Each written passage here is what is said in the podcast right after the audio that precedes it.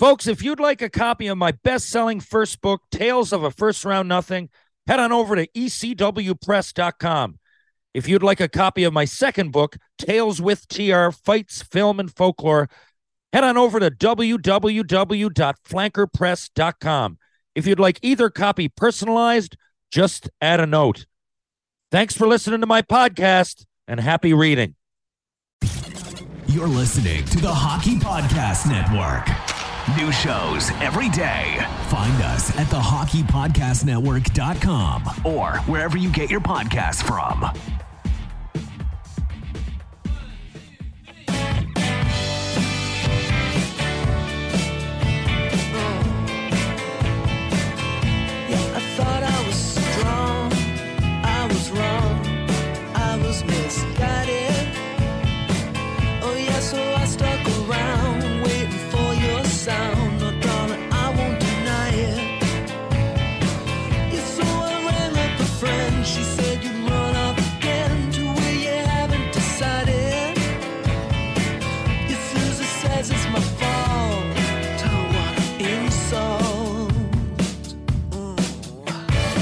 Ladies and gentlemen, boys and girls, welcome to episode 182B of Tales with TR.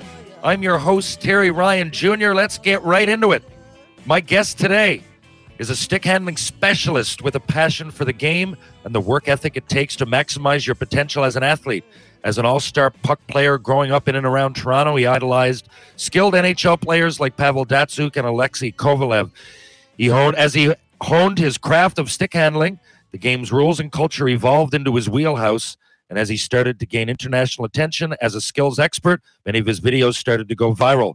His method of coaching is to always have fun first, and this positive training environment combined with a uniquely incredible hockey toolbox of knowledge resulted in over a million followers and counting on social media.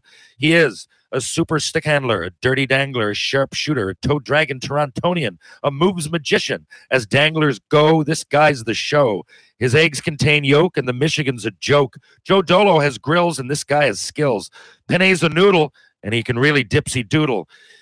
He's the stick handling king, the puck's on a string. Folks, St. John's is known for its beautiful harbor. Please welcome to the show. It's my man, Pavel Barber. How you doing, Pavel? Oh my god, that's the best intro I've ever had in my life. Well, I tell you this, you're an interesting guy. It wasn't hard. How you doing? I'm great, brother. How are you doing? I'm all right. So this is fantastic to have you on. I never really thought it would happen. We didn't I didn't really reach out. I, I thought you were something of a myth. My daughter plays soccer. She's never played hockey a lick in her life, but she knows who you are. Her and her, all of her friends watch. You're something of a sensation at the hockey schools I teach at. And of course, I can't teach your skills. I, I want to get to so many questions, but I want to go right back to the origin story. Pavel, tell us, you grew up, I'm guessing, in Toronto. I know you played a bit of minor hockey there. Were you into other sports? And how prominent, I guess, of the sports that you played? I bet you you played a lot. I have no idea, but just judging by your athleticism. And when did hockey and, and, and uh, start to take over? And when who were your idols growing up? And I bet you they were stick handlers. Oh yeah, I mean, my whole personality was sports growing up. I was a big baseball player, played a ton of tennis, uh, picked up field hockey later, ball hockey, roller hockey, pretty much any version of hockey I could get my hands on. Uh, I was I was loving, and then I lived five minutes from an outdoor rink, so you'd find me there before school, after school, as a kid, just messing around. And I idolized Paul Kariya first. He was my first ever favorite player. Him and Teemu Selanne uh, the dynamic duo there on the Ducks. And then as I got older, I became uh, just obsessed with Pavel Datsyuk. Uh, you know, the things he was doing, he's such a complete player, but he was so deceptive and and just fun to watch. He played the game with a little bit of a different style uh, than everyone else. So I became obsessed with him and I track him shift by shift and make these highlight packs. And that's kind of how I got everything started. Wow, that's interesting. And it's funny you brought up Kariya because, I mean, that I guess Kariya's what I, I, think three or four years older than me, but it was my era, right? So I, I, looked up to him as well. And I went out to play junior in BC, and he he was playing in Penticton. I was in Quesnel, so I looked up to that guy. But I got a chance to meet him. I don't think he'd remember me, but I think you know I remember being on the ice and watching him practice. It, it must have been at the World Cup of Hockey in '96 in Montreal we were using their they were using our dressing room, and I, I'm I'm trying to place it. If not, maybe the Okanagan Hockey School, but I, I remember, I remember him showing me. It's funny because in our day, of course, with the wood sticks, there wasn't as many. Well, the Michigan really wasn't a thing. I mean, the odd friend could try it, but you know, it just wasn't a thing. Toe drags, Mario Lemieux, but it really there wasn't as much skills on display when it came on display when it came to, to stick handling. But Kariya, I remember him sitting there, and what he was doing at the end of he was trying to perfect his dump that he dumped it in front of the goalie on a bounce. You know what I mean? Oh. So, you know, he was actually doing something different, and he did it for like an hour. So I, what I'm saying is that you know before the area of of, of you know this this Michigan and being able to kind of lacrosse the puck as you do so well, and you know I'll get into that. But he was actually one of the guys from that era that was trying some different things, and you brought his name up first. Oh my god, yeah. Like I've watched a lot of his like main highlights uh, when he played there, and guy was doing backhand toe drags between the legs. Like that Yeah. just it didn't exist back then. You know, he was doing some some crazy things. I, I posted one the other day where uh, Christian Ruchu did a fake slap Saw shot that. and passed between the legs. Kariya did it in 2001 at the All Star game. Uh, you know, just so many uh, creative moves, uh, and that's why I think he he had such a great career. He was always thinking outside the box. Yeah, no, you're right. And I love how you how attentive you are. So you must be. Look, I don't know what's first. I often ask musicians. Jim Cuddy's a friend of mine. I say, Jim, like, what comes first, the melody or the or the the lyrics or the melody or so for you when when you're watching hockey then and even growing up i'm going growing up here because now you're uh, it's somewhat of an expert at your craft but before as all this was evolving were you really noticing that when you watched hockey um and like so because you're born in 1990 so the game kind of grew i mean the shootout became a thing three on three uh one piece sticks so timing has been integral in your ev- evolution as a coach because the game changed right into your wheelhouse. So I guess at what point did it come so skills based, or was it always that way? When you were eight years old, were you doing tricks with your stick, uh, or was it an evolution? Seeing Pavel Datsyuk, all these stars, kind of, you know, change the game in a way. They certainly did. Was it what what what exactly grabbed your attention as a kid? Yeah, I, I mean, first off, it's funny you mentioned Jim Cuddy. I played hockey with him growing up. Uh, he lives really close to me. Oh, uh, and I'm a big Blue Rodeo fan. Is he? Yeah, dude. I met him awesome on the ice, man. He was well. I was in Montreal, and they were there playing, and like I was like, "Geez, that's that's Blue Rodeo," and I'm a big fan. So I went over. A few of us spent the afternoon, and then a couple of years later, I was in St. John's Maple Leafs, Toronto's farm team in the minors, and he came and practiced with us. So I did a couple of Juno Cups with him, Oh, and uh, I there I skate with him once in a while in there too, or I did up to like a couple of years ago. Anyway, that's wild. Yeah, that's awesome. Such a good guy. Um, but yeah, to your question, like I think as a kid, honestly, I couldn't do that much. I mean, I was doing maybe like toe drags were crazy back then when I was eight. I learned to pick up the puck that Michigan, just not even the Michigan, just to pick it up on your stick when I was eight years old. And that Okay. was that was insane back then. Now kids like are like, okay, that's boring. Like that's easy to do. Um, but I, I was definitely always paying attention. I remember uh, Sam Gagner, me and my buddy Jake Mooney, we Yeah. would watch him do this shootout move. Before he did that fake backhand toe drag one, he had this one where he did a quick fake five hole, quick backhand and back to forehand. And it was that. so quick that we couldn't wrap our brains around it. So we actually would try to download the video from LimeWire because downloading videos was so hard back then I remember We- that. Yeah. we would yeah we would slow mo it down and break it down piece by piece and then me and him would go into practice and do it like just a million times you go on the outdoor rink do it a million times and i would just do that with every move This is what I wanted to know. So you you were working. You would see a specific move, and go and work on that move, as opposed to go to hockey practice and go through, and then maybe twice at the end of practice. You went to your outdoor rinks are so important, man. Extra ice time is so important. You know, like it really is. So absolutely you would look at a move and then go and try to perfect it, and that's that's the process. Yeah, exactly that. Because you know, in team practice, like as a coach, you, you kind of have to be more generalized, right? Like Yeah. when you're doing a team, you got to do flow drills, you got to get people involved and stuff. So as you said, like those outdoor rinks, those those uh, time after practice on your own, they're so integral because that's when you get to evolve your player identity and work on moves outside of what you're doing with your team. And I think if you asked any NHL player who has uh, you know top 50 hands in the league, they'll tell you they they did that on their own time. They didn't do that just during Yeah. uh, the, the team training. You gotta you gotta take it on on your own uh, to to do all that practice. By the way, how many NHLers have you trained? I read a story a few years ago on Jake Virtanen, but Yeah. uh, I know since I read a little bit about Toews, and I mean, how many people have you trained that play professional hockey?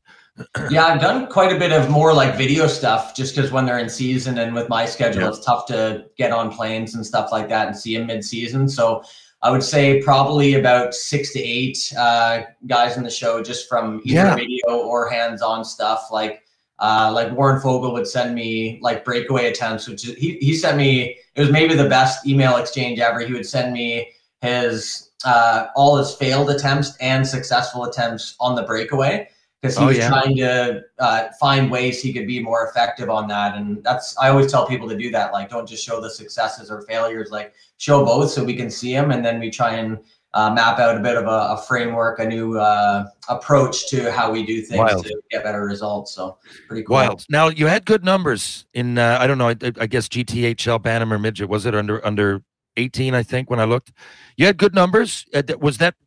Were, were you pulling off moves like that in games? And then why did you stop playing organized hockey and go right to the skills? Or, I mean, I'm assuming you did. I maybe you still play. I mean, I, don't- I don't know. I I don't think so, but I could be wrong. I just see the numbers on elite prospects. Again, you had good numbers, um, and you're unbelievably talented. So, at what point did you give up one for the other? Yeah, I, I pretty much uh, stopped playing when I was 18. Like I played U21 AAA at the end, which is not. It's like there's some really good players, but the the it's a mixed bag of skill at that level. Like it's just for people who can't commit to playing junior because I was playing for the Canadian field hockey team at that time. So I had to I had to drop off of that because it was full commitment, and that's why I moved to Vancouver eventually. But um, yeah, back So when I would have been around uh, 2010.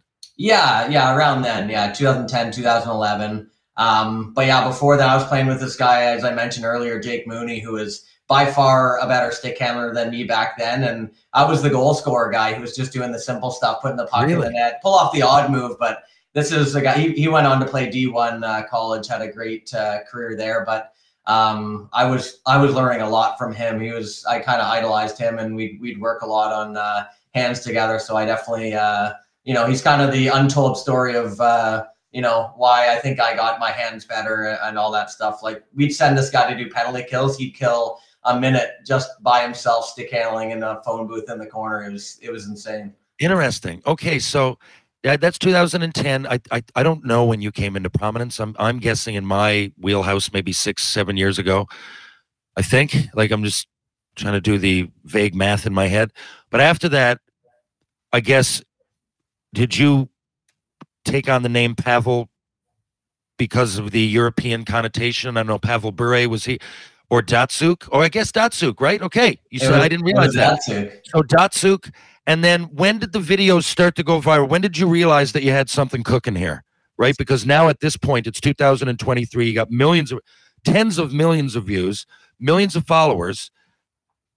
Back then, you were a kid coming back from Vancouver with no followers. So, what happened in the middle? How did this ball get rolling? Yeah, it's funny. The ball got rolling because uh, Field Hockey Canada budget sucked. Uh, we had our. We had our whole Olympic funding cut. We were getting like nine hundred thousand from the government, which was funding us. We had that slashed, like fully stripped away from us, so we were making like very minimal money per month as athletes. And I had to get a part time job, so I ended up working at the University of British Columbia uh, at the hockey school there, which I was more than thrilled about. Just to have a job involved in hockey, I felt pretty blessed. And in the middle of lessons, I would put my uh, my phone on a milk crate and do shoot up moves just for fun. Zero plan to grow this, to do anything with it, to start a YouTube channel. Instagram didn't even exist for videos back then; it was just pictures. I was just Yeah. having fun with my friends, messing around. I, I guess I had some moves people hadn't seen before, so that's when it started to pick up. And then when Instagram introduced videos, I was one of the few guys in hockey doing stuff. So it was very good timing uh, as well. Uh, and then just Yeah. eventually, years down the road, started getting brand deals to grow it more and grow the following a bit more. But uh, it, I think that the best part about it is this is definitely an organic thing. It's something I just grew out of passion. I'd be doing it even if I didn't have followers. It's just a very fun thing uh, for me to to do with my friends. Yeah, man. Where so what's uh, it's taken you all over the world, right? Oh yeah, I've been tons of places. It's been pretty wild. Uh, what would be you know some places that that you've gone that we probably wouldn't expect? Bangkok hockey. No, come on. Bangkok hockey, bro. I, I I did lessons there. I did a hockey school there. Really? Bangkok's crazy. Yeah. It's uh I was I was in a t-shirt and shorts, dude. It was so hot in that arena. it's crazy. Wow. That is interesting. Um and okay, so the, here's the other thing. I mean, there's so much to ask and and and and but I what I want to ask you I mean, more than anything, I mean, I think it's important that people learn these skills if you're a hockey player. Um, you know, I wish as a player, I guess I would be classified power forward. I guess when I went onto the ice, though, I didn't. It wasn't physical. I wasn't thinking that first. I was thinking, you know, put the puck into the net. I was an offensive player, um, but it wasn't. Again, there, definitely that time there wasn't as much skills. Even if I did stay after practice, which happened a lot, I would probably work on my skating, maybe opening my hips, stick handle for sure, but not the type that that you're pulling off. Okay, so I know there's players out there that benefit. I know it, and a lot of people don't want to admit it that are traditionalists. Oh, you know, you know, I I'm I like fighting in the game, but I also like skills in the game, right? So I think it's if I'm a kid, I think what you teach is just as important as systems. I think it's as important as checking, as everything. It's a huge skill, and of course, not everybody's going to be going in and pulling off the Michigan, but to get quicker hands and to know. And I know I see you say a lot, keep the puck out, right? The first thing is that you hold it out from your body, and there are steps, and just learning those steps doesn't mean everybody's going to be in lacrosse in the puck, but they're going to get a little bit better. So you also teach shooting. You're a great shooter, and no one realizes that. So I know you work on your stick handling and everything else, but how much time do you spend even now? Because you don't have time to take off. You're you're going around the world, like you said, Bangkok. You're all over. I know you were in Arizona. You did six or eight places last year with these specialized clinics. Really, your it, your skills taking you all over the world. But where do you like? Do you still practice yourself? And shooting's one thing I think you got to really stay on. And you're a really, really good shooter. Did that come as naturally as the skills? Yeah, thanks a lot. Um, I think uh, for me, like with shooting, my main thing was I was so anal about accuracy uh, and release timing. I think I thought those were the key things, and Yeah. the way you, the, you see the game going. You know, you could have a hard shot, but if you don't disguise your release, uh, you know the goalie reads it faster. That speed uh, that you have on the shot isn't as effective as if you uh, let him to be a little bit late on his read. So those are definitely things I try and focus on. And and for me, I I train all the time. I don't consider it training, but I'm on the ice all the time. It's my fun time. It's my cardio. Some people rip on the treadmill, go for runs, whatever they do. I go on the rink. I just I just love to buzz around there. Like I shoot a lot of videos, but there's way more time when I'm not shooting videos where I'm just out there messing around because number one, it's just fun. But number two, as an instructor, it helps me from an understanding standpoint of how am I going to make this in terms of the order of progression, right? Because Yeah. you, you were mentioning earlier, you, you've got to do it in the in the right stages. You can't just like I always tell kids, like you can't just go to a toe drag. If you can't stick handle with the puck off your body and shift the weight side Yeah. to side, you will never be able to pull off a toe drag. You'll always revert to the uh, you know the problems you had by skipping the basics. Uh, Yep. You know th- those basics, those foundational skills can never be practiced enough. I always tell kids in my hockey schools, like I know you know me for lacrosse stuff, Zorro stuff. We never even do that once in my hockey schools, but I'm, I'm I always tell them like we'll get to some fun moves, but we're gonna have to do some like boring basics because it's gonna make you way more consistent in those areas.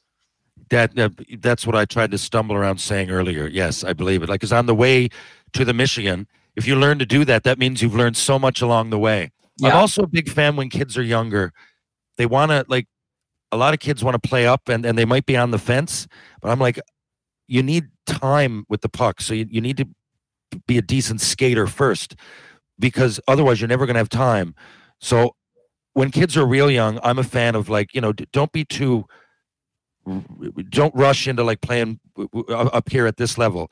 If, if you're right on the border of A and B or C or however it's going to be classified, you know, I, I find it, it's beneficial to have the puck to to have more time. You will have more time to practice those things. Obviously, you know what I'm saying. Yeah, absolutely. And and and like for me, the the funny thing is like I get put into like a category where I chose to specialize in stick handling because not a lot of people were doing it. My order in which I think things are important is like skating is like not even close to everything else. It's number one, right? Like, it, Yeah. as you're saying, like nothing works if you don't have the foundation of skating and edge work underneath you. Nothing you're going to do works. You're not going to create the separation. You're not going to have the ability to eliminate. You're not going to have the ability to absorb uh, pressure when people start bumping you.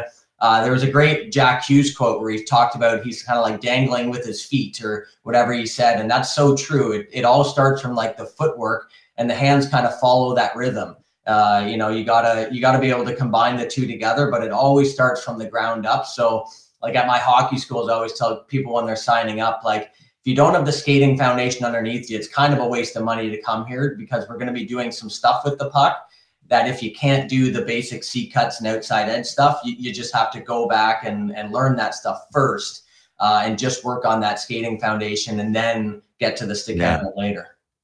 Did you see Mitch Marner's penalty shot the other night? Oh man, yeah. I was talking about first. I didn't. I hadn't met you yet. I, I knew you were going to come on at some point fairly soon, and I was like, I wonder what he thought of that. First of all, opening those hips and using those ed like I that was a clinic in itself. And then, like you said, it's fraction of a second, but getting that puck off like in stride, or you know, he's he's brilliant at it. Just one, it's a fraction of a second quicker than everybody else gets it off, and the goalie's just a little bit late. And I find Marner. I mean, I, I'm curious to what you gi- give me your top three or four who you think would be stick handlers in the NHL. I have to go Kane number one. Uh, Kane. It'd be wrong to not go Kane number one. Uh, man, honestly, like it's a it's a bit of a weird. There's so many now. There's so many. I I I'm pretty obsessed with Brad Marchand. Uh, Yeah, he's underrated hands, man. He uh, Yeah. you know, he he does the the deception well with his body, and he's got quite a good rip on him too, a good shot. So uh, he's he's definitely up there. Um, who would be number three? Geez, there are like millions of these guys now. Now there's so many, man. There used to be like, um, I remember when I was leaving Montreal, Kovalev was coming in. He was an older Oh, guy, but God, his like just yeah, it's incredible, right? Datsyuk would stand out. So many, like you said, Kariya. I mean, they they definitely there was always stick handlers that were better than the rest, but now I find God, there's there's so much skill. The game's evolving, and uh, you know, I guess in part to to people like you that are influencing it. Now, look, you mentioned videos. What's the key to making a good video? A lot of people are going to benefit from this because it's not easy, and you don't. I mean, I'm I'm guessing you have GoPros, you have people with you. I know you got a couple of um, buddies there that do it with you. Um, but what is the key to that? Like, do you plan the video before you go out there, or you just got the moves or the skills to show? You you you you come on the ice. I guess there's a some level of planning, but uh, yeah, how do you? What goes into making a great video? Yeah, I think for for short form, uh, at, at least for me, because most of my short form stuff is just like skill moves, like shootouts and fun moves like that. So if I'm doing a move like that, it's really just being patient. Like when I do shootout moves on a goalie, you have to get them thinking you're shooting. You can't just deke the whole time. So we'll when we do those, we might get one clip in like 45 minutes, but I'll just do shootout moves for fun and I'll shoot a bunch of times. He's trying to Okay. save everything so that you know when I do pull off a dangle, it, it'll actually work versus him just sitting back expecting the deke all the time. Uh, so that's for the shootouts at least. I was then, wondering uh, that. I'm like, fuck, they don't know that he's going to deke, but okay, because you're peppering him with shots in between. Yeah, Uh, yeah, and these guys make saves. Like people tell me to post them. We I did it in the past. It's just they just I don't don't do well, and it's you know my feed's just for the offensive stuff. You right? It's like I don't show NHL saves that deserve to be shown somewhere, but I just try and focus on the offensive. Um, but yeah, for other videos, I think it's just like the you know the the idea has to be solid. Like if I'm doing a tutorial video, like when Kucherov first pulled off that shootout move, it's like immediately break it down and just be able to break it down in a way that's understandable. Uh, I don't have a big vocabulary, so it helps, but I try and stay simple with my messaging and not uh, try not to overspeak too. I just like to get to the point and let people see what's the move, what what does the goalie think, right? Because you need to know what the Yeah. is. To to see why it works and then how to pull it off without being obvious is the main goal. What was your experience with the NHL 24, the video game? Oh man, yeah, that was wild. I've I've been Yeah. doing motion capture for them for probably five years now, so it's not like really well documented out there. But some people know I've been doing some behind the scenes work, like the Michigan, the bank off the net, the Datsyuk move. That was all me just going through the moves Okay. and stuff. And then this year they just mentioned that I'm going to be in the video game. Me and uh, a couple other influencers, I saw that. friends of mine. So yeah, it was it was really awesome. They're they they just did the facial scans. You walk through a couple things. We're out there with Fantilli and Darlene, uh, Biz Nasty, having fun, shooting some content. But uh, yeah, like playing a video game I played all the time as a kid. Now being I know. is wild, I mean, it must blow your mind, does it? Like Oh. playing that. crazy. I mean, you know, especially your unique journey there, right? Like it's one thing everybody grows up and, you know, as a hockey player in Canada, I guess not everybody, a lot of people want to be playing the NHL or playing the Olympic team or the PWHL or whatever it might be, you know, the pinnacle of it. And I'm I'm certainly not I don't mean this in any diminishing way like you're not a great hockey player. I don't really know. I assume you were decent. But the your route of getting there was so what like you couldn't envision that as a kid. You know what I mean? Like I, I pictured myself with the Stanley Cup. I pictured myself skating around in the NHL, but I didn't picture being on Shoresy. And like it, it, it happened, and I'm like, well, th- this is wild because I always loved sitcoms. I loved Seinfeld. I never thought that I would be somebody in this. Bec- it didn't even cross my mind, right? Like because it, it almost wasn't thought of yet for, for for for me. So for for you, you know, like the last thing you're thinking in the 90s is that I'm going to be an influencer on YouTube. It didn't even wasn't even invented. And here you go on this wild journey which takes you to Bangkok and back and all over and everywhere in between, which not even a lot of pros get to do. Now you're in NHL 24, game I bet you that you played growing up. Yeah, no, exactly. Like you said, man, like it's, there's definitely days I have to kind of take a step back when I get some breathing room and kind of process everything and kind of, uh, you know, just, just feel gratitude for it. Cause it is, it is pretty lucky to do number one, just to do what you love for a job, but then also, uh, travel the world, meet a lot of great people. Like I've met so many awesome people who are lifelong friends now because of this, just from traveling to like Sweden or Finland or other far off places. And, you keep in touch there and yeah it's Definitely. just uh, such a cool cool job Um, so your oh, what was I going to ask just then? I had a question on the tip of my tongue. Oh, so I appreciate you watching Shoresy. oh And I know that you- love it. No, I do, and and and wearing the jersey and everything. We watch. I mean, we got lots of downtime in the room, right? So, I mean, especially when you were coming on, but we watched a lot of the videos. I mean, we're all day, we're chatting, you know, coffee and chats most of the day, right? I mean, everything. The work is. Uh, I mean, it's a big build up, but the scenes don't take as long as the waiting around. So we wa- we watch a lot of the videos, and I want to know. You came up on IMDb, so I know that I, don't know if it's like is, is acting or being in front of the camera even as yourself is that on your agenda in the future uh not planning to i wouldn't say no to it i i've always wanted to be like in in roles in uh, at, at least as like a guy doing a move in a movie or something like that i thought i could be pretty good at just because well yeah i asked because you know you came into prominence on youtube. You know you're a hockey personality. I think there might be something there. I don't know where but i think there might be something there. And as far as your clinics go man what do you do? Like do you do people call and book months ahead or do you set it up? And i mean i i generally know man i see your videos and i did a little bit of i didn't have to do much of a deep dive because i know who you are and your background. But i don't know like do people call and set this up? Is it a thing that you do? Do you work skill one-on-one? I'm sure you must with players but you also do clinics. I read that you worked at the gretzky hockey school. You're talking about sweden and finland. So what exactly does your occupation involve? Like that's a lot of different um a lot of different avenues to, to an income. So how would you sum it up and how would one book you if they wanted to have you come and work on some skills Yeah, so a lot of my clinics, I have a guy named Ryan Ball who helps set up uh, camps all across North America. Uh, so he helps with like registration. We have it as an open sign up for specific skill level. Like you just, we just want to keep the skill level the same, so we're not uh, doing anything too difficult for some or holding others back. Um, and then on other other than that, I kind of worked as a contract worker. So sometimes people from Sweden or Finland or Bangkok. I have an Asia contact where I do tours all across Asia. Uh, where I have a guy, his name's Keith Fong, who sets everything up for me, and I just show up, do my job, and give him a percentage of it. Uh, and then if I go to Finland or Sweden or something like that, it would work the same as I would work with an organization where they'd be like, we have this many kids. If we could do this many hours, what would the cost be? You get flights, accommodations, and you just okay go to these places, and it's it's it's great because like I I never was a big like I need to travel guy, but now that I have traveled, I'm like, this is pretty cool. Like seeing different cultures and how different best education, man. Best education, like uh, you yeah. know, like Europe. I'm in love with. Like I was just from uh, in Switzerland for the floorball championships, and I love the people there. That seems less less stressed, less fast paced.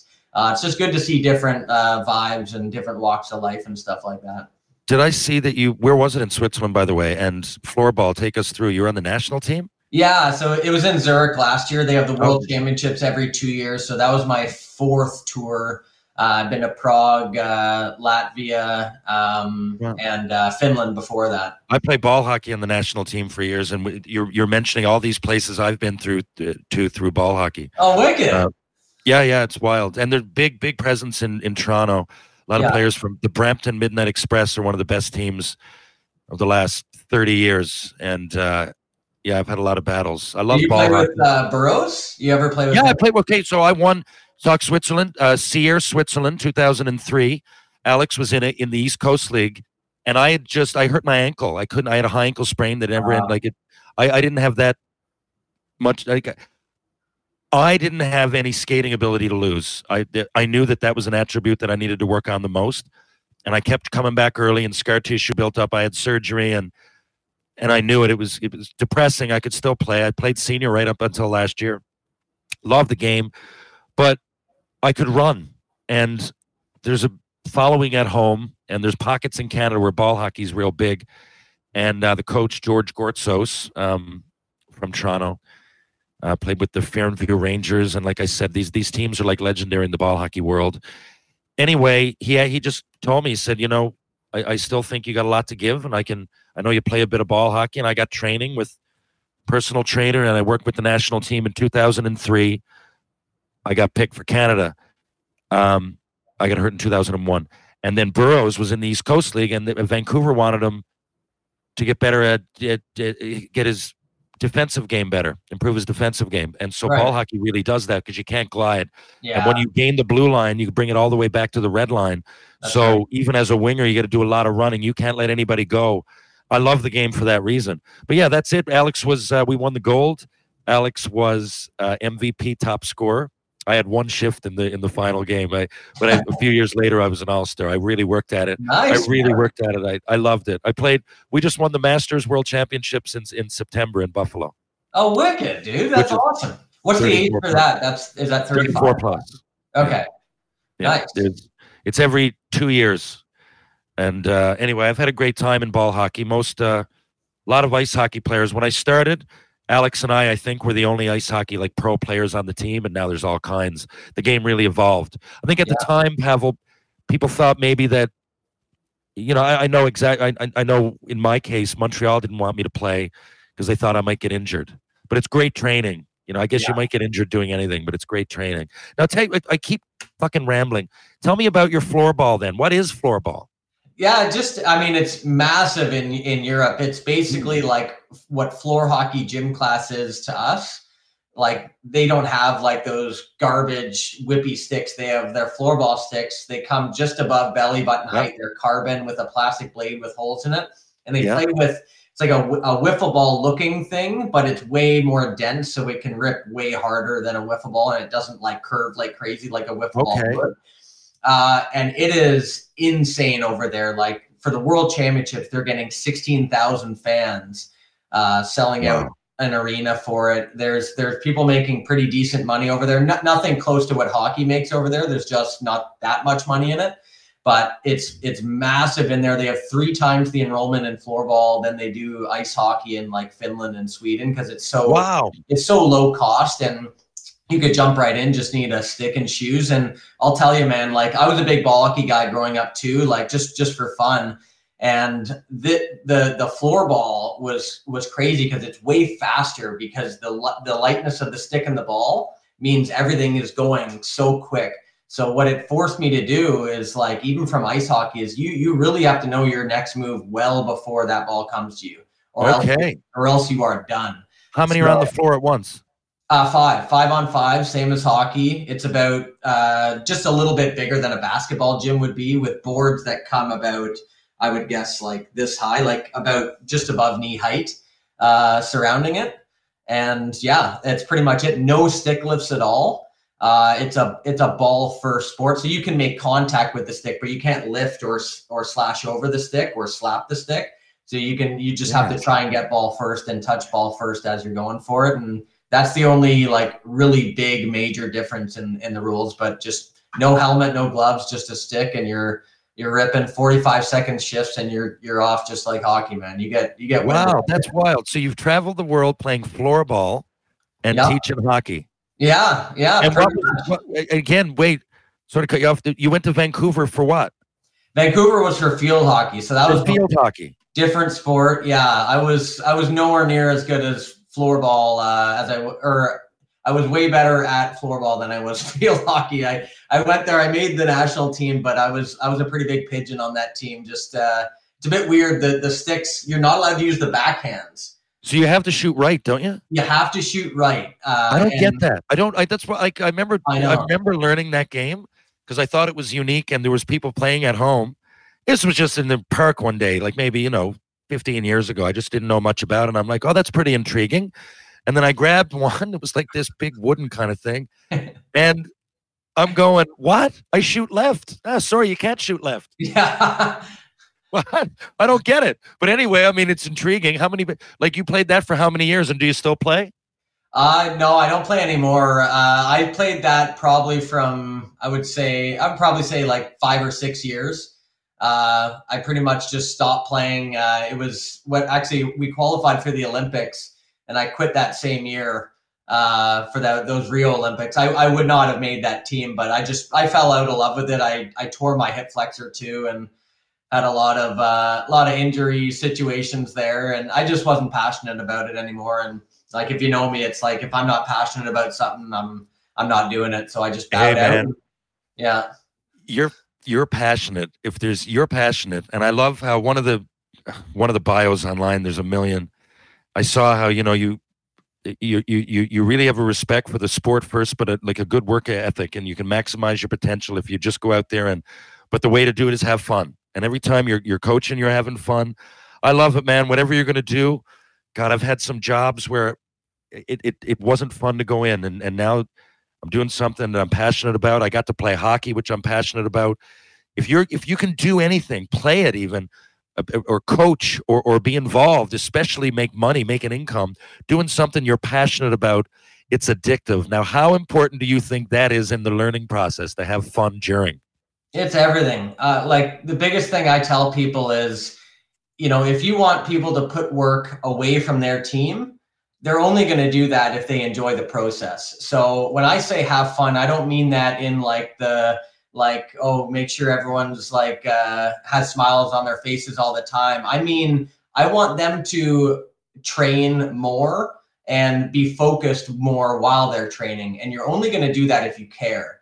So if you build that passion and that passion is built out of you're just addicted, you you felt it. You just you're out there, you have fun. Your mind's not wandering on all the problems going on in your life. You are locked in and you're just trying to get better at a skill or or something in the game.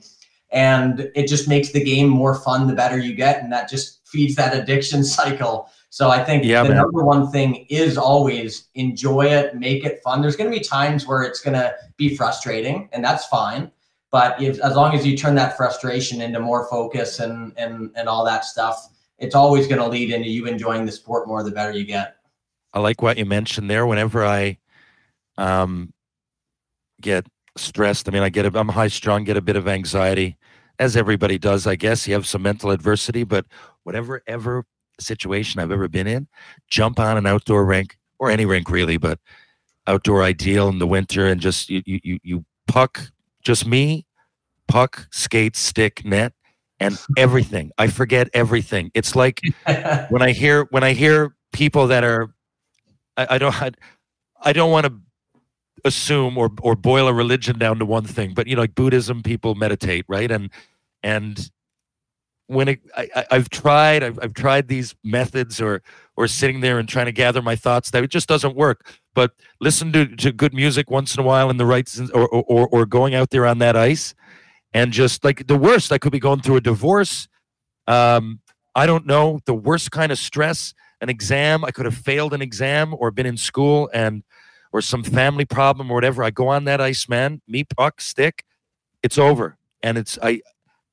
I, I think to, just to go back to the passion that you talk about, I mean, it, it's not just a, for me an overwhelming uh, desire to, to to to watch the game or play the game itself. It almost feels like I'm at home with my thoughts when I'm in certain situations. As hockey's one of them. Is there anything else that you are passionate like that about? For me, I guess it might be music, and if it was going to be music, the Beatles maybe. But is there anything else in your life that you know you love as much as hockey or close to? Uh man, honestly, I think personal growth. I le- I read a lot of books about about that, just about like leading a life that fulfills you. Uh, and I, I always feel that just it helps me in all facets of, of my life. But same as you, like I've grown up, I've been high strung, get anxiety, and struggled pretty greatly with that. And you know, just trying to master your thoughts and know you're not your thoughts, and you know, understand ways you can do uh, things you can do to combat that and stay in the present moment and uh, and then also like understanding like like what's the meaning of life and you know, like it's it's purpose. Yeah. it's always purpose and it's what you do with it. And it, the best thing is you you get to decide that always. It's always you know what life you want to lead and and stuff like that. Because like the biggest thing i found is like i'm my best self when i'm at peace with myself. And i'm going to be a better person around other people when i focus on the internal and i'm uh, you know controlling. I'm doing the things i love. I'm i'm progressing in something. I'm making forward progress in life. And i always feel like that for everyone. It doesn't matter what it is you're passionate about. As long as you're taking steps moving forward and building and you're not Yeah. staying still in life you're breathing life into yourself and you're you're going to be a better person. You're going to establish better relationships and stuff. So like reading books like that and trying to put it into practice definitely uh, a big passion of mine for sure. Wow, spoken like uh, the Maharishi. Um, what did you What did you do at Ryerson? No, the really insightful stuff. Wh- wh- wh- What did you do at Ryerson? Uh, man, I was I was in Ryerson uh, just because I felt I needed to go to university and I didn't know what I wanted to do, and I was in arts and contemporary studies. I ended up dropping out after two years because I just couldn't take the structured environment. Uh, I just couldn't do it, dude. I was like no showing classes. There's a few classes I liked. Like one was critical thinking. I really enjoyed, but other than that, I just I didn't know what I wanted to do. And field hockey, I got chosen for the national team around that time too. So I was like, all right, I'm going to take a year off. I'm going to try to figure out my life, what I want to do. And that was honestly, it was a great year to kind of just figure out like, if I have free time, what would I want to fill it with? What passions would I want to chase? What kind of life do I want to lead? And that kind of space away from school for the first time since kindergarten, right? Like, just not, not being in a school environment, thinking for yourself, being on your own, definitely, I think, helped me in the long run. Bet the action on the ice with DraftKings Sportsbook. With DraftKings, you can bet on any game you want. Whether you want to bet the puck line or the over under, DraftKings has something for everybody. And if you want, you can throw down on your favorite player as an anytime goal scorer. Or if you're looking for a long term bet, maybe you want to predict the Stanley Cup champion. Download the DraftKings Sportsbook app now and use promo code THPN. New customers get 150 bucks instantly in bonus bets for betting just $5 on hockey. That's promo code THPN, as in the Hockey Podcast Network, only on DraftKings Sportsbook, an official sports betting partner of the NHL. The crown is yours. Bonus bets expire 168 hours after issuance. Gambling problem? Call 1 800 Gambler or visit www.1800Gambler.net. In New York, call 8778 HOPE NY or text HOPE NY 467 369. In Connecticut, help is available for problem gambling. Call 888 789 7777 or visit ccpg.org. Please play responsibly. On behalf of Boot Hill Casino and Resort, 21 plus, age varies by jurisdiction, void in Ontario. Bonus bets expire 168 hours after issuance. See dkng.com slash hockey for eligibility and deposit restrictions, terms, and responsible gambling resources. NHL and the NHL Shield are registered trademarks of the National Hockey League. Copyright NHL 2023, all rights reserved. Now, what is your plan for the future? Like, and I know that's such a vague, almost silly question, but I mean, you know, the obvious. Uh, I don't mean like marriage or, or whatever. I, I mean, like, for as far, are you going to take your clinic to a certain? Are you going to do more videos? Are you going to work? Is your goal to be a coach? Are you going to work with NHL teams? Uh, you know, one particular team. Would you like a job with a team? Like, what is your goal as a player, as a person? Yeah, I think the first thing we're working on like right now is building out a course that I could put online just to reach more people. Just because I've been asked to do that for so many years. Uh, so we put in like 40 hours of filming last year uh, just to get this course kind of started. So that's one thing. Uh, definitely want to work with more NHL players, especially one on one. I feel like as I get older, I'm just I keep watching the game so closely and seeing these patterns of effectiveness in the game, and uh, I'm understanding it a lot more than I was five or six years ago when uh, I first started taking this stuff pretty seriously. Uh, but then, yeah, still doing the video stuff. I I love it. It's it's definitely fun just making videos for people, making entertaining content, and and just having fun with a stick and a puck. I I always want to do, and uh, you know, been getting great uh, experiences out of it, and it's it's easy for me to do because it's something I want to do. So I definitely want to continue to do that. Now I got a little section called rapid fire randoms. Might be another ten or twelve minutes if you don't mind. But Sure, before yeah. that, before that, do you want to? I always forget to ask people. Do you have anything to promote? Obviously, you do. Like, where can people find you online? Um, do you have any websites that you want to toss out there before we get to the rapid fires? Yeah, just online. I think main one's just Instagram, Hey Barber, TikTok, Hey Barber, and then YouTube. I got uh, just Pavel Barber. Look those up. That's that's pretty much it. Okay, here we go. Pavel Barber, rapid fire randoms. You had a superpower. What would you pick? Fly, Okay. hundred percent. Death row. Good answer. Death row meal. Ooh, You uh, committed murder somehow. Some you, you, you're the positive energy guru as yourself. Something happened, I guess, and you you went nuts. You murdered somebody, and it's in Texas. So now you got the death penalty. Oh, they're gonna kill me. They're gonna Uh, kill you. I'm gonna go with pasta. I'm obsessed with pasta. You never say it. What, what do you weigh? I weigh about 180 right now. Oh, do you? What what were you playing at when you were under eighteen, under Oh, twenty? probably 155. Wow. Well, you you carry well. Not not the one eighty is not big, but you carry it well. You look about one sixty now. Oh, thanks, buddy. If that's a yeah compliment, I'm not. I'm just commenting. Um, okay. Some reason, the internet goes down. Now all of a sudden, you can't rely on these viral videos, and you got to add another job to your resume. You've been offered crazy money to be a DJ. Okay, they're getting CBGBs back on the go in New York. Uh, you're the DJ now. You got to pick one of these names. MC Barb Wire, Burb Daddy Flash, DJ Dipsy Doodle, or Funky B Dangle. I'll go DJ Dipsy Doodle. That's that's a good one, dude. Okay, yeah, You might want DJ to copyright that one for later. That's, Yeah, well, I mean, it works. um, what's the most memorable game you memorable game you've ever seen live? Ooh, most memorable game I've seen live. Um, doesn't oh, even oh, have to be an NHL game. It could be any game. Like for me, we got a trophy at home. The Newfoundland Senior Hockey is the Herder Memorial Trophy. It goes back like a hundred odd years, and it's a huge thing. And watching those growing up is etched in my mind. I'll never forget it. Uh, Sidney Crosby's uncle, Robbie Forbes. There's a book, Ken Reed's new book, Hometown Hockey Heroes. There you go. I watched him raise that, and then they won the Allen Cup right after. And I'll. It's one of the most memorable games ever. Game seven of the Herder final. What about you? I love it. I'll go. I'll go with my my brother's last game that he played. I think that was uh, that was pretty cool because it's it's a bit sad, but it was also I as a kid I was always going to his games, watching him play live. So seeing It's his great answer. was uh, yeah emotional for sure. And where, like you, you grew up, like right in Toronto, right? People Yeah. say Toronto and they could mean Oshawa, but you were actually right in Toronto. Yeah, Okay. Yeah, right in Riverdale area. Oh, right on. Yeah. Um, your favorite sports jersey ever? It doesn't have to be hockey. Could be. Ooh, oh, Mighty Ducks, easy. Oh yeah. Oh that yeah, was a layup for you. easy. Yeah, definitely. Uh, every time you're in an elevator or escalator for the rest of your life, a song plays. What song would that be? Uh, go Goo Goo Dolls, Iris. Wow, that was pretty quick, right off your tip of your tongue too. I love that. you must like the Goo Goo. Dolls. That was that. Yeah, you didn't hesitate at all. um, what's the last movie you saw? Oh, it was uh, The Big Short.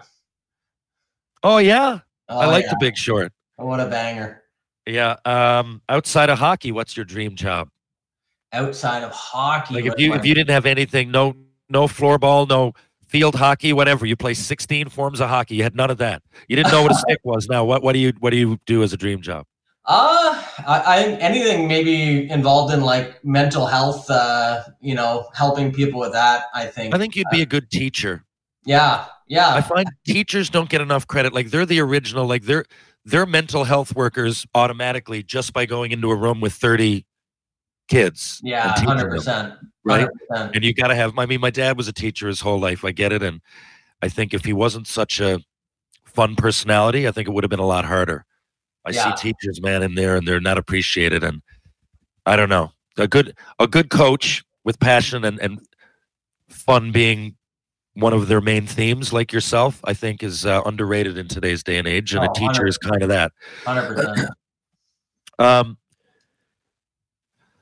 you have to pick a player from the NHL, just anybody. You got there's hundred thousand dollars cash on the table. You have to bet on one player to make a three pointer in the NBA. Oh, got a three pointer. Ooh, God! I saw the Leafs shooting basketballs. Uh, Yeah. A couple of them look pretty good. I might go with Mitch Marner. I think he he looked like he actually played. He, yeah, he he's an athlete. I bet you. I don't really know, but I bet you he was one of those guys like on the volleyball team, Yeah. basketball team, like Or- everything. Just Or Phil or Phil Kessel. I saw him playing one on one with Rebo once. And Really? He looked, he looked like he could at least dribble a ball. He's he's one of those sneaky athletes, right? You know. yeah, yeah, he is a sneaky athlete. Yeah. Um, who do you think's going to win the cup? This year, oh man, I'm gonna say repeat Vegas. Uh, they look so solid, answer. man. From line one to four, it's hard to bet against them. I agree. They're a well-rounded team. Uh, your best Christmas present ever? My first ever aluminum hockey stick. Aluminum, really? Uh-huh. So this was you must well 95, 96, You were you were a kid. Yeah, it was a red Easton something, and it was heavy, but I I loved it. I went nuts for that. You First- can imagine you're you're a, you appreciate sticks. You can imagine like when I had my hands on an Easton Synergy for the first time, I couldn't believe it. I could not believe it. And I, I had a buddy in junior, Sheldon Souray. Souray will tell you, like in junior, he, uh, he was he got drafted third round, I believe, to Jersey, and he had like three goals and six assists. He was tough more than anything. He had a good slapper, but he couldn't really get it off. And he worked, he worked, he worked, he worked. But then I'm like, he went from that three goals in his draft year as a bruising defenseman. No one ever saw goals coming at all in any form. And he gets like the most ever for a defenseman in the in a season in Montreal. Scored 28 goals, beat Jacques Lemaire. I couldn't believe it. And- Unbelievable. He says to me, he's like a big thing was that that was right on the turnover of the stick. He goes, my shot went from like 90 something to 100 and something, right? And I, it, it, it- some threshold was obviously changed when not changed, but he there, there there's a point that it becomes not unstoppable, but a lot harder to stop. And you're shooting it from the point, and if it goes from 92 miles an hour to like 102 you're going to score more goals. Oh Now, yeah. he worked hard, but anyway, I saw it in my own life. Like you were a kid, but being a pro was wild from like 98 to like 2004. It completely changed, right? Oh yeah. That's wild. For goalies, it must have sucked for sure. Just having to change. Yeah, all of a sudden everybody had a cannon. It, I Yeah. mean, goalies changed, right? I think that if I remember correctly, the style went from like, you know, reflexive to just like the angle. Right? Yeah, yeah. Um, yeah, the game's always evolving. It'll go back the other way. It's cyclical. Everything does. Uh, aliens come here from another planet and they're abs- they're going to blow up the earth unless you can make them dance. You got to pick one song. Oh my god. Uh maybe what does the fox say? That's the only one I I, I died laughing the first time I heard that one. It was so Well, you know, like I said, it it, it, does it, it can be cheesy because you just got to make them dance, right? Yeah, I mean, yeah. we don't have to get deep. We don't have to go Beatles, Sergeant Pepper. We don't have to go Miles Davis. The Macarena would be fine. And what did the fox say? Probably works. Okay, uh, you are going to Mars. You're going to explore. You've become in this crazy world that you've created. Uh, there's a colony on Mars, and you're going up to teach hockey. Three. It's a three month trip in your new spaceship. You got three albums, two TV shows, and one book. What would they be? three albums. Well, and you know, Like I when I I used when I think bands, I think albums like Green Day, Dookie, The Beatles, Revolver. But now it's more. I think so. I guess you can go greatest hits. Now things are more just here's the song, and I don't think even a lot of people realize what album it's attached to. So Okay. I'll go band because I, I don't even think I know the name of the the album. Yeah. Uh, band, and then you, we'll just say it's the greatest hits, whatever. yeah, I'll go Goo Goo Dolls for sure. I'll go Okay. Matchbox Twenty, Mhm. and then I'll go Our Lady Peace. Wow. So that so you really love the '90s. Oh yeah, big time. I got '90s mixes ripping on my my day list on Spotify all day. Uh, it's funny in the so I'm 14 years old and I go out west. Uh, so Tri City could draft me, right? So the draft out west is when you're 14 years old. So like the to junior. So obviously, so I went out and I so I got drafted. I was playing junior up in Quesnel. Tri Cities. Uh, I guess it's probably like a 14 hour drive, but Tri Cities in, in in southern Washington State. Seattle would be two hours uh, northwest. And anyway, so they would take me down like when we weren't playing. I I, I practiced for a couple years, got a few games in as a 15 year old, and then Tri City from 16, 17, 18. So five years from 92 to 97. I'm in Washington State, and the grunge movement was happening right in Seattle. Stone Temple Pilots, Alice in Chains, Nirvana. I saw Nirvana, Oh. Pearl Jam, and then everybody else, like the whole music world, kind of gravitated there. It was a wild time Dude, just, just elaborating on the because those bands came immediately after that. They were a product of that whole sound that you just mentioned, right? Yeah. Oh man, that was those were the golden years, man. You would have loved it. Yeah, you would have loved it. It's one of my best memories, just out there, and has nothing to do with hockey. Just pulling in Yeah. the middle of the afternoon, watching like Mazzy Star in a bar. You know, Oh, too good. uh, what goes on a perfect pizza? Not pineapple. Um, I would say I'm a big veggie guy, so I would go. Uh, I like green peppers, mushrooms, black olives, and recently broccoli because I I ordered it once because they had it as an option. I thought it was weird, and I liked it.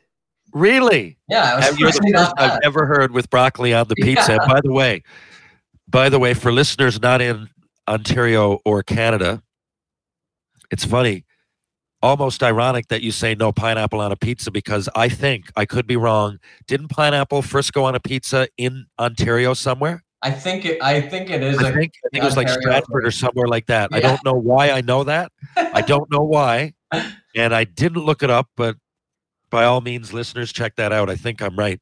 Um, how many times have you had escargot, snails? eaten snails. Yeah. Never. Okay, Is that a thing? People eat snails? that's what escargot is. Oh no, never. You ever hear of that escargot? Yeah, I mean it's not at every restaurant, but if you ever see it on the menu, yeah, it's okay. usually snails with cheese over top. Oh wow, yeah, never. What's the last book you read? Last book I read was uh, uh, "Changing the Habit of Being Yourself." Uh, trying to remember the author. He's phenomenal though. Uh, I, I forget what it was, but very good book. I like where you're going with this though, because so I grew up Catholic, but I'm not religious. But I say to people, I, I'm not atheist either. I, I, I think you can be spiritual and be a good person, and you know, hope that there's something, energy goes somewhere. Like you know, I, I don't really know. We don't really have the answers, is what I think. Yeah. But that's kind of my religion. Like reading these books, and and it is like you said, if you're a better person, if you feel better yourself, you're probably going to emanate a better energy, and you know that can be addictive, and that can you know, in any in a, in a locker room, in a business place, in a city, and whatever. You know, that's the way it Yeah. goes, and that's kind of my religion. So I am intrigued by the books that you're reading, by the way, and I kind of read the same kind of books. Um, have you bungee jumped? I've never bungee jumped. I'm pretty afraid of heights. Uh, never say never. I probably would try it, but uh, I'm very about- afraid of heights. How about the people hanging off the side of the CN Tower? Oh my god. Yeah, I- I, couldn't do that, man. I did, uh, couldn't do it. Couldn't do it means like I have a decision and I could. I mean, I would pass out. I'd puke all over myself. Like I would just, I'd fall down, and I, I there's no, I couldn't ever put myself in that position unless There's no someone shot. knocked me over the head with a fucking sack of hammers and dangled me out there. There's no way. There is no possible way. I'm hanging off the side of the CN Bro, Tower. people pay to do that. That's the wild thing. You couldn't pay me bucks. whatever it costs to do it to do that. No, it's I mean I'm watching a Jays game and I look up and it actually makes me nauseous as I'm looking up. um, have you? So second question was, have you sky sky dove? Is that how you say that? Have you Sky sky dive? dive or know. sky dove? One or the other, but no, haven't done that either. Uh, and by the way, you gave me your three albums, but what are the two TV shows you'd take the Mars with you? Oh yeah, I mean Seinfeld, hundred percent. Uh, yeah, I love Seinfeld too. big, Love big fan of that, and may, maybe uh, twenty four. That was pretty much my all time favorite drama. So those Was it? two, yeah, oh yeah, Uh, by the way, have you seen Curb Your Enthusiasm? If you like Seinfeld, you'll Oh, yeah. like. I've seen Okay. that. Yeah, that guy is just unbelievable. They're so uh, that's my style of humor, man. Yeah, me too. I, they're they're both in my top five. I don't know where. I find it really hard. It, it- it's like you know, it always changes. But uh, put it this way: two of those shows I've seen every single episode, and I laugh still. It doesn't Yeah, get old to me at all. That's the thing. You know, it's good when the repeats. You can still laugh hard. So Yeah, you're right. Okay, first of all, I've had a great time having you on here today, and uh, I'd love to do it again sometime, and uh, maybe even we can go for a coffee or sometime. I, I'm up in Sudbury, you're in Toronto. I'd love to pick your brain a little bit more, and I do have some ideas. But before I get there, I want I have one final question. Uh, your all-time team. Let's just say this: in this hypothetical world, I'm to pick a team, but that's irrelevant. You have to pick a team to beat me. Five players and a goalie. Hypothetically, they're all in their prime. They're all 27, 28 years old. An all time team, but you can't pick Gretzky, Lemieux, or Howe, or any Montreal Canadiens. oh, gee, are those on your team?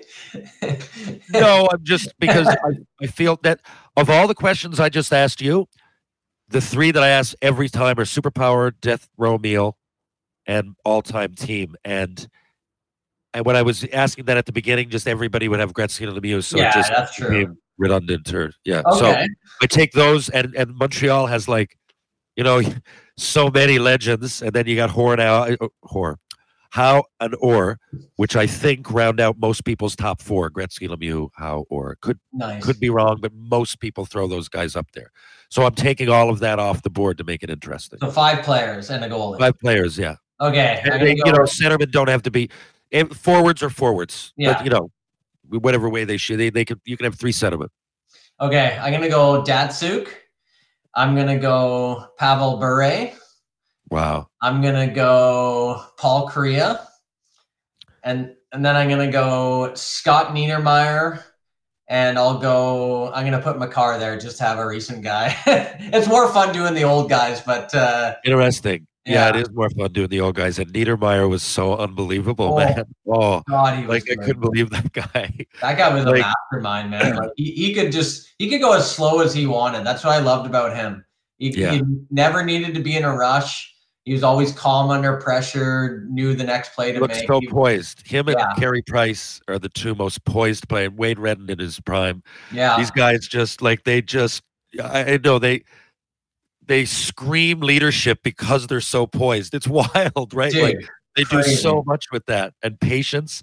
Who are your forwards? uh, Datsyuk, Oh, Bure, and Kariya. Bure is an example we were talking about, like skating, like his agility and power. You know, sometimes like he would cut, he'd go right to the top of the blue line and then like cut and just break ankles and go in. And I remember, Oh, so I, I played with his brother Valeri Bure in Montreal. Like we were black aces, oh yeah. uh, and I played against him in Spokane. Valeri picked the Western Hockey League, if you can believe it, and uh, was a, a- just a graceful player amongst a bunch of like barbarians. Man, that was tough. the Western League at that time, and Yeah. Valeri would be like dancing around guys. yeah. But we went pro, and I mean, I we, I I remember being in practice. So he would often put weights on his skates. Back then, I mean, again, there wasn't as many. Spe- I I had to work on my skating. I went to a place, Vasteras, Sweden, every summer um, to work on it. I, I worked with a girl, Laura Stamm. There was Oh, some obvious things you could do, yeah. but there wasn't as many specialized skill and skating things like there are now. Like there was nobody I recall like yourself that's offering training skills. I know things evolved, but I just don't think it was much of a thing then. I might Yeah. be able to go to Montreal now and say to Mark Recchi, let's go out and work on, you know, or an ex-player there that worked with the team. Steve Shutt was my assistant coach. I mean, he scored 60. It's great. Yeah, he, he showed me how to shoot. I guess that's a form of that. I just mean it wasn't like public or anything. But so Valeri would be coming up with ideas on his own. So he, he used to clip these weights onto his skates. They were kind of homemade. And he, when we played three on three, often he would do it without raising his his skates off the ice at all. Like we'd go out, like that's the way they would bag skate us at the end of mm. practice. And often they would just go three on three, play for an hour and a half, and you would get a lot out of that, but more Oh, so yeah. than go back and forth the boards, like you said, fun, right? But that was it. And he used to force himself to just do it and just use his edges and not raise his feet. And like he did that a lot. And his Oh, legs for a tiny guy, like his quads, like his leg, he had such a good center of gravity. And I mean, Pavel was the Russian rocket. But anyway, there was a reason those guys were like that, is what I'm Oh saying. god, yeah, yeah. They're They put in a lot of fucking time. the training is. I I say to people like honestly, like if if you put Bure in with his skating ability back then into today's game, he could last. Which which is which is totally insane to say. I'm I'm talking like same technology, same skill. Yeah. Then he would be like on par with the speed in today's game. And he didn't even have all the training and uh, equipment that we have today, which is just just shows you like when he skated through the neutral zone, everyone stood up when they Yeah, watched incredible. play. He was Um, that he, all that's all he had to do. He had that clear separation, and then he was doing moves. I remember I posted when he did a one-handed backhand toe drag between the legs just because the puck went a weird way. So he just Yeah. he had the hands and the creativity, the off the skate goal. He he even did the. I found an old clip of him doing the Datsyuk move in a game before Datsyuk did it. It wasn't as Wow. like pretty, and he wasn't on one foot, but he did the fake and pull back. He was Wow. so so creative and, and fast and skilled. Like uh, I wish he never had those. Uh, he had those knee issues at the at the end there. Yeah, I know, I know. But what a player! So so great to watch. So I didn't play against every player from that era, but a lot. And the 96, 97, I was in Montreal almost the whole year. I didn't, but I went on all the road. To the point was that they wanted me to practice with the team. So you'll see four games played, but I didn't stay back. Like I was on every. So I I, I saw the whole league, right? So you know. Sometimes on the bench, not getting a shift, but I had front row seats to the National Hockey League. So I saw most, and the three guys from that era that really, really that I, I think I can say would be still great skaters in this era. That there might be more, of course, but the three guys that stood out to me was Bure, obviously. Sergey Fedorov was incredible. Oh, like, yeah. Watching him go wheel on the power play, get the puck behind the net and go. Oh my God. Wait, what a skater, man. And Mike Modano, you could like hear when he was skating. Like he was I don't know if it was the hollow, the way he, but I'm not kidding you. You you could hear him skate by you. I don't know if it was his skate sharpening or the the the, the method. You know, he was a great skater as well, but Yeah. I mean, he he was Modano was so great at skating that I don't think people realize how powerful his stride was. Right? Yeah. Yeah. He, he looked swift, but he was powerful. Yeah, no, that's wicked. I, I got to play with him uh, a couple of months back in this charity tournament, and uh, I Yeah. remember my, it sucked. My voice was gone, so I had all these legends around me. Modano being on my team, I couldn't even like talk to him. I wanted to say how much I idolized him and just whatever, just uh, you know, talk to him a Yeah. little bit. But I remember in a game, in the it's just a charity game, right? Just having fun, and he just made a pass to me, and in my head, I'm like. Mike Modano just passed me the puck. Like this is this, is unbelievable. Yeah. like I think that's when it started to click in. I was like, this is nuts. Like this guy I would watch and idolize. He's one of one of the best American-born uh, players ever. Yeah. It's like just Pavel, just I'm t- here's another guy. He went to the Western League too, right? Tough Yeah, era to go out there. Um, Prince Albert, I think uh, he went first overall. Um, but I tell you that that's the way. Like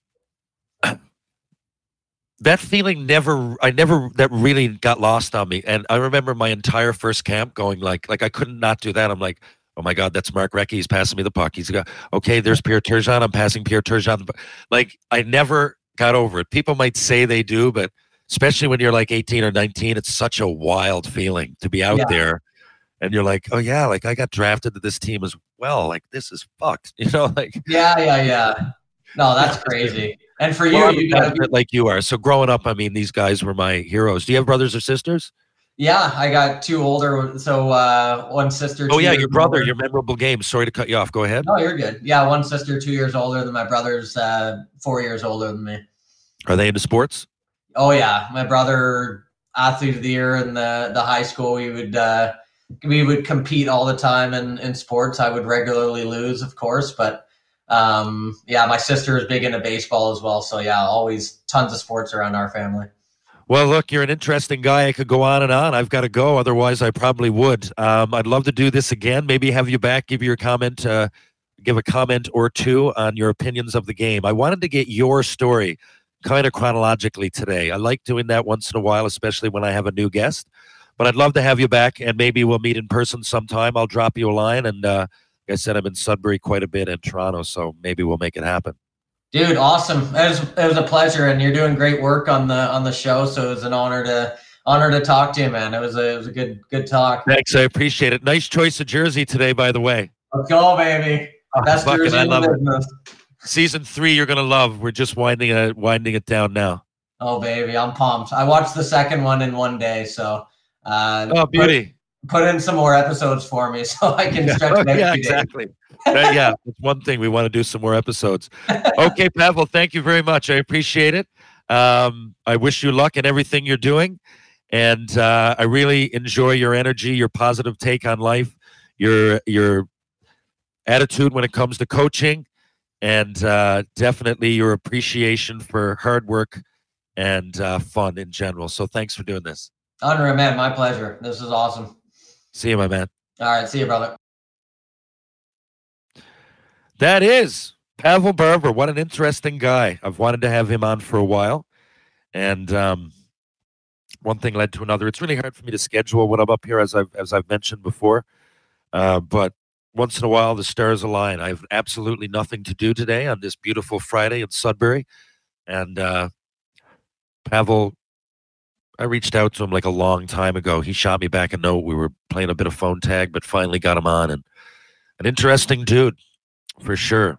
And uh, I guess not all. What's the what's the old saying? Success is in the eyes of the beholder. I'm sure he, like every other hockey player, wanted to play in the NHL. He didn't, but doesn't mean you can't have a career in hockey. And uh, what a career it is for him. So thanks a lot, Pavel. We'll uh, hopefully see you soon, folks. If you're downtown St. John's and you want to have a beer, and you want to have a bit of fun, you want to tour George Street. These are the places that I would go. I would go to the Bull and Barrel for sure, the best rock and roll bar in the country. I'd go to TJ's Pub.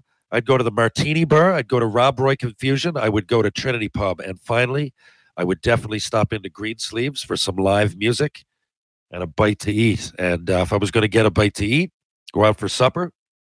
Of course, I could have a bite to eat at Green Sleeves, but I'd probably go upstairs if I had a date or something like that. It was a bit formal, and I'd go to the Loose Tie, best kept secret in St. John's. I'd also go to Merchant Tavern.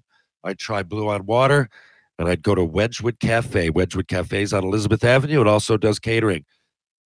Check it out, Peter Wedgwood, Wedgwood Cafe. If you are looking to change your life, positive changes, strength and balance for the body and mind. Power Conditioning on Rope Walk Lane. Check out Ryan Power at Power Conditioning. Strength and balance for the body and mind. Mr. Lube, two locations in St. John's. One's on Torbay Road, one's on Kenmount Road. Live, laugh, lube. Pitbull Pain Relief. Pain sticks that just don't quit. Go to pitbullpainrelief.com. Find out what all the fuss is about. And of course, True Hockey, take what's yours, folks. Thanks for tuning in. This has been episode 182B with the legend himself, Pavel Barber. I'll be back in just a few days with more Tales with TR. Catch you on the rebound.